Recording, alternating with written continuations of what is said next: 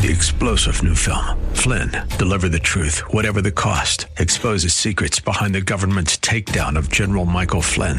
Flynn knew what the intel world had been up to. He ordered the first audit of the use of contractors. This set off alarm bells. He told the truth. He was the most dangerous person for Donald Trump to hire. They had to get rid of Flynn. Flynn, Deliver the Truth, Whatever the Cost. Available now. Watch it today. Go to SalemNow.com. SalemNow.com. Welcome. You are listening to Hope and Faith Ministry, a broadcast of the historic People's Baptist Church in Boston, New England's oldest African-American church. Hope and Faith Ministry features the inspirational sermons of my father, Dr. Wesley Roberts, senior pastor at People's Baptist Church. We're so glad you're here. Dr. Roberts has a powerful message of hope and love for your life and mine. Now enjoy this broadcast of Hope and Faith Ministry, brought to you from People's Baptist Church of Boston. The title of the message today is How to Lower Stress in Our Life. In this busy day and age, stress has a serious impact on our lives. 1/3 of Americans live with what has been categorized as extreme stress. 75% of Americans claim that money and work are the main causes of stress, according to the American Psychological Association. Some of the most stressful events in our lives include death of a spouse, divorce, marital separation, a jail term, death of another family member, and illness or injury. And there are several common reactions to stress. Many try to flee the problem that they are having, such as changing jobs, bosses, or environment, in the hope that the irritation will go away. However, stress is not something caused on the outside. It is something caused inside you. When we get under stress, we blame our circumstances and the people around us. But they are not the cause of stress. Stress is the response or the reaction to our circumstances. You could put two people in the exact same circumstances, and one will be stressed out and the other is not. Why? It is the way you think about it.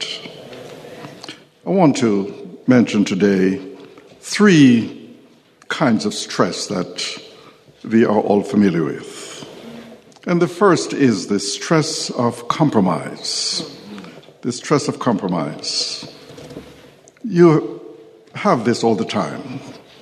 It is when you are pressured to do something you don't want to do, or when you are pressured to do something you know is the wrong thing to do. When you were in school, this was called peer pressure.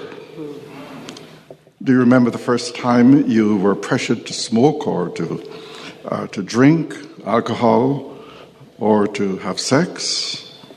You had a choice to make, and at that moment, you were under stress. We have this today in the business world. Am I going to put people over profits?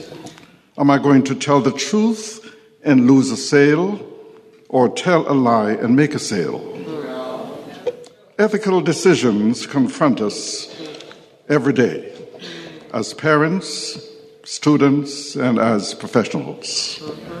So what are we going to do? Number one, do the right thing. Do the right thing.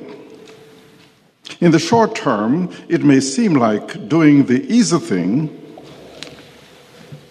believing that it is easier, but in the long term, doing the right thing is always easier and less stressful. Yeah. Why? Because when you do something wrong, you carry the guilt or fear of being found out. Well. You start wondering, will I ever get caught? And that creates stress. Here's how the devil works in our life. He wants to make us miserable, so before we do something that's lacking integrity, he will say, nobody is going to find out. You go ahead and do this. And the moment you do it, he says, everybody is going to find out. Everybody is going to know about this. And you're immediately under tension, wondering if the skeleton is going to come out of the closet. And that causes stress. When you do the right thing in the short term, you won't have stress in the long term. Solomon says in Proverbs chapter 10 and verse 9, people with integrity have a firm footing, but those who follow crooked paths will slip and fall. See, people who don't have integrity will slip and fall. It's inevitable. It's going to happen. It's not a maybe. What you sow, you will reap. What goes around comes around. If you cheat other people, you are going to get cheated. If you're dishonest, people are going to be dishonest to you. So Solomon says, if you follow a crooked path, you're going to slip and fall. That's going to cause stress. On the other hand, if you show integrity, you have a firm footing. And one of the byproducts of integrity is confidence. You don't have to remember who you lied to. You just tell the truth. And few things destroy integrity faster than greed. When money enters the picture, people tend to throw out their values, their integrity, and everything else in order to get more. One of the fundamental decisions we have to make in life is what's more important, truth or things. And Washington probably needs to hear this. So those are the options, truth or things. If truth is more important, then when you come to a compromising situation, you're going to do the right thing. If things are more important, you will give up truth. You lie in order to get more money, to save money, or to make money. If you want to lower the stress in compromising situations, the first thing you do is always do the right thing, no matter what anyone else says about it. People don't like people who say this is right and this is wrong. No one wants to hear that what they're doing is wrong. But the only way to not be criticized in life is to do nothing, be nothing, and say nothing. People are going to judge your motives, misjudge your reasons, put down your methods, and say critical things about you. So, but don't worry about it. Don't get stressed out about it. Just trust the Lord and look to His future for you. But there's a second kind of stress that some of you are quite familiar with, is the stress of conflict, the stress of conflict. Because we're all different, because God made every one of us different, we all get into conflict or conflicting situations. Conflict is never fun. It's always tough. Nobody really likes it. In fact, if you like conflict, then you probably need to see a therapist or a psychologist. Unfortunately, most of us never learn the tools and skills of conflict management. We don't learn them from our parents. We don't learn them in school. So we go through life not really knowing how to confront and resolve issues effectively. In fact, a lot of times when we get into a conflict, we make matters worse by the things we do. We take a little thing and blow it into a big thing. I'm sure none of you have ever done that. But the Bible gives us a lot of advice on conflict management.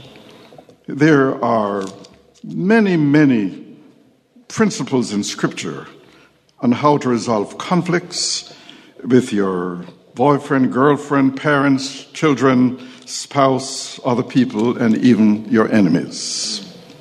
So let me mention two that are great stress relievers when you go through conflict.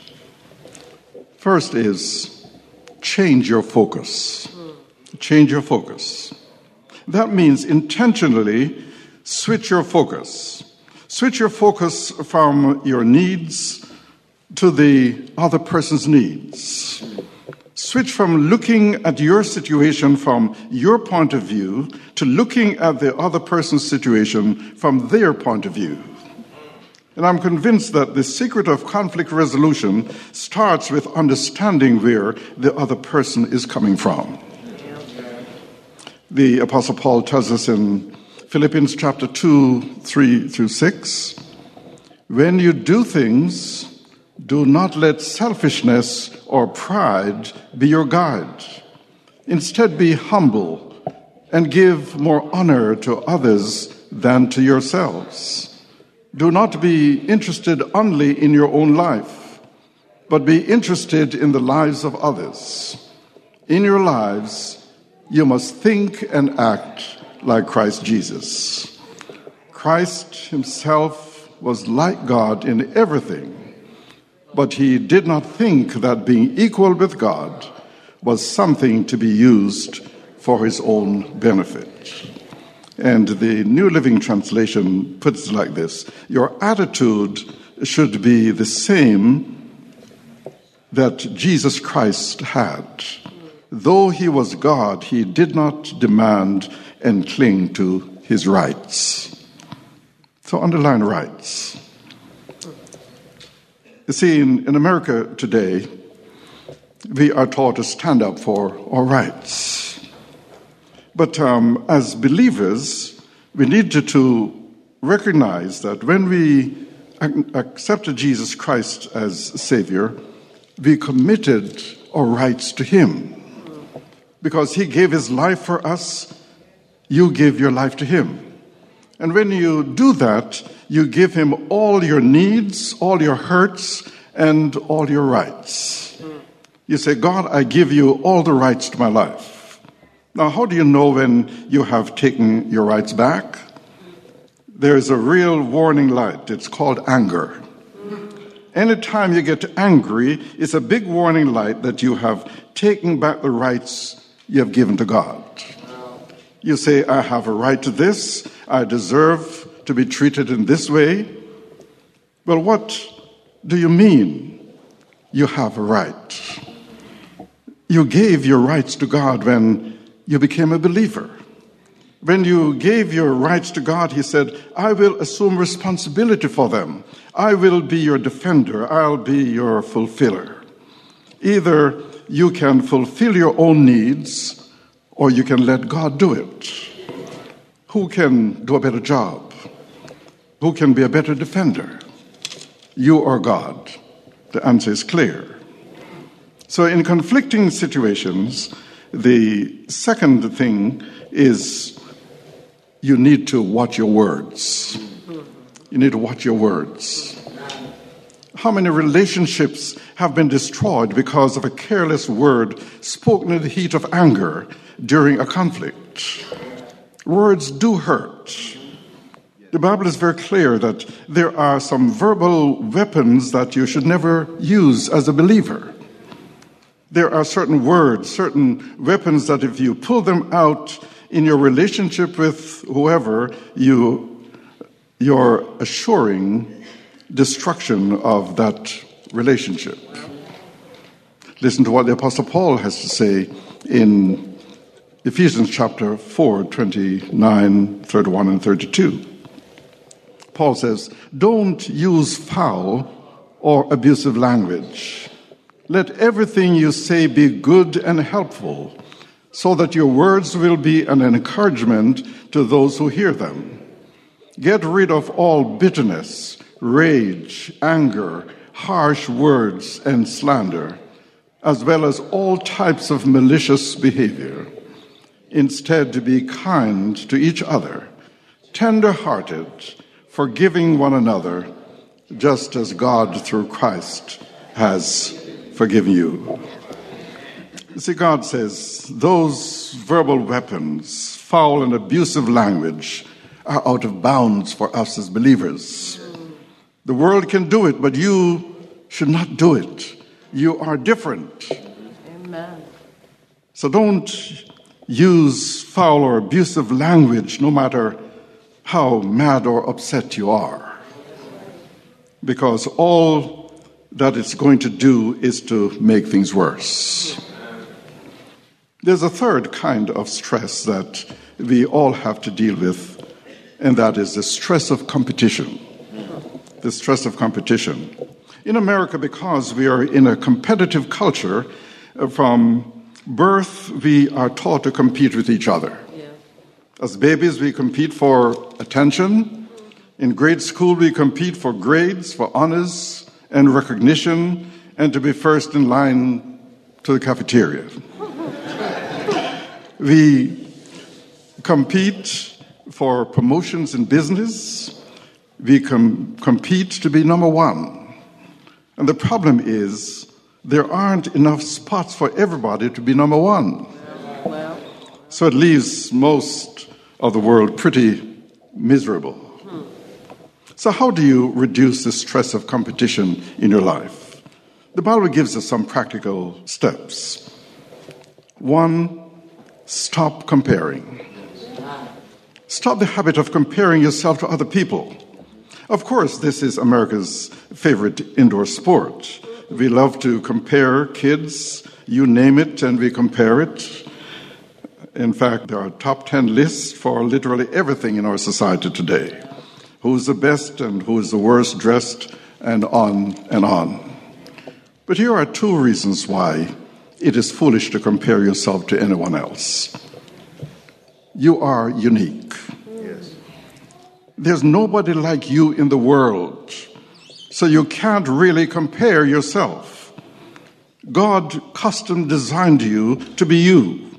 He doesn't want you to be anybody else. God specifically chose what genetic material would make you up. Yes. God wants you to be you. Every time you go around and start comparing, inevitably you're going to start competing. When you compare, you always find somebody that's doing a better job than you are doing, and you get discouraged, depressed, and think, I'll never be that. Or you always find people who you are doing a better job than, and you get full of pride. Look how good I am. Either way, you have a big problem. God says, don't do it. Don't compare your husbands, your wives, your kids, your jobs, or even your cars, because you are unique. Nobody else can be you. So why would you want to be anybody else? That's a dramatic stress reliever. But the second reason you shouldn't compare is it makes you miserable. It makes you miserable. It is a source of all envy and bitterness. Nothing depreciates your car faster than your next-door neighbor getting a new one. You look and you say, what a piece of junk I have. So stop comparing.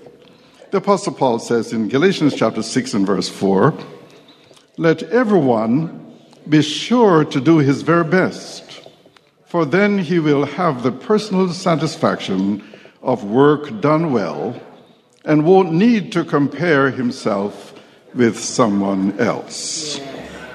You see, you don't have to be the best. You just have to do your best. When you get to heaven, God isn't going to say, were you the best? No, he's going to say, did you do your best? Given the circumstances, the talents, the abilities, the opportunities that I gave you, did you do your best? Now, the second stress reliever in competing situations is remember God's love is unconditional. Remember God's love is unconditional. God loves us unconditionally.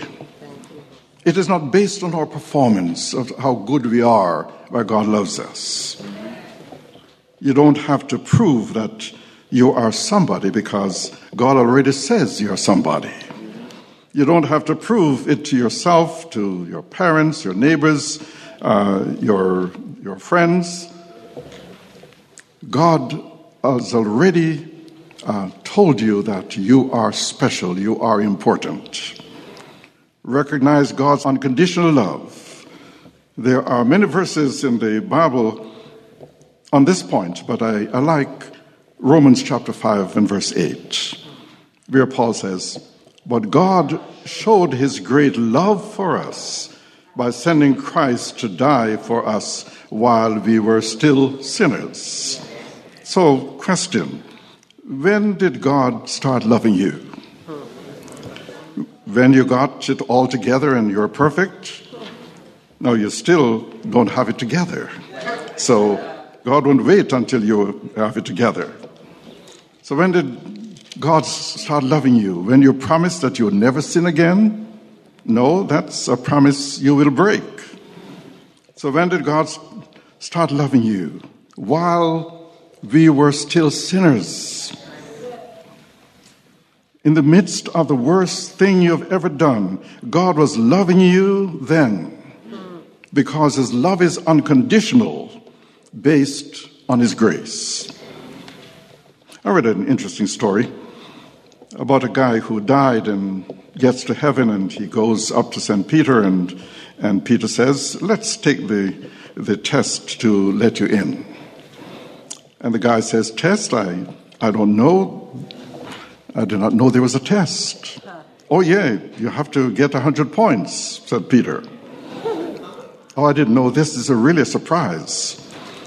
So Peter says, "Tell me what you've done on earth."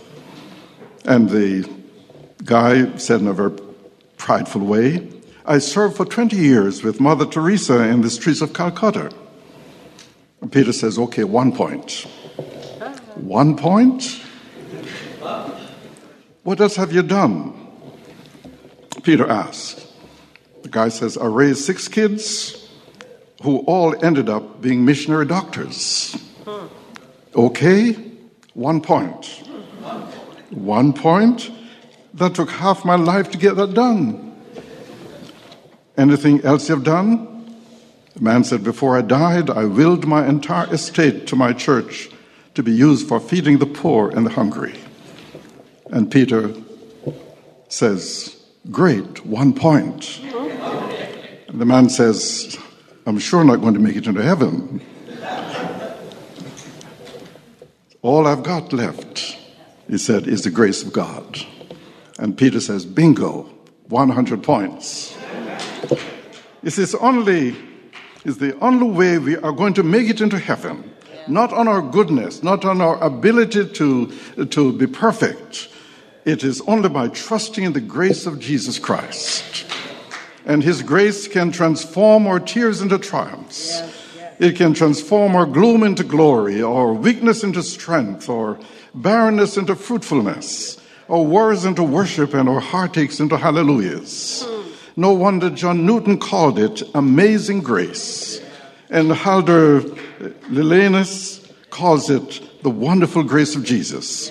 And in the chorus of that hymn, it says, "Wonderful the matchless grace of Jesus, deeper than the mighty rolling sea, higher than the mountain, sparkling like a fountain, all sufficient grace for even me, broader than the scope of my transgressions, greater far than all my sin and shame.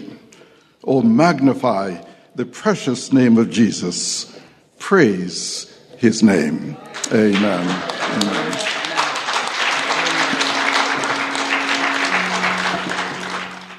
Thank you for joining us here at Hope and Faith Ministry, a broadcast of the historic People's Baptist Church in Boston. We pray that you have been touched and inspired by today's message. People's Baptist Church is a Christ-centered, caring church located at 134 Camden Street, at the corner of Camden and Tremont Streets. Our Sunday services are at 8 a.m. and at 10:45 a.m. You can reach us at 617-427-0424. Come visit us in person or on the web at www.pbcboston.org. And tune in every Saturday morning at 10:30 for another inspiring message of hope and faith.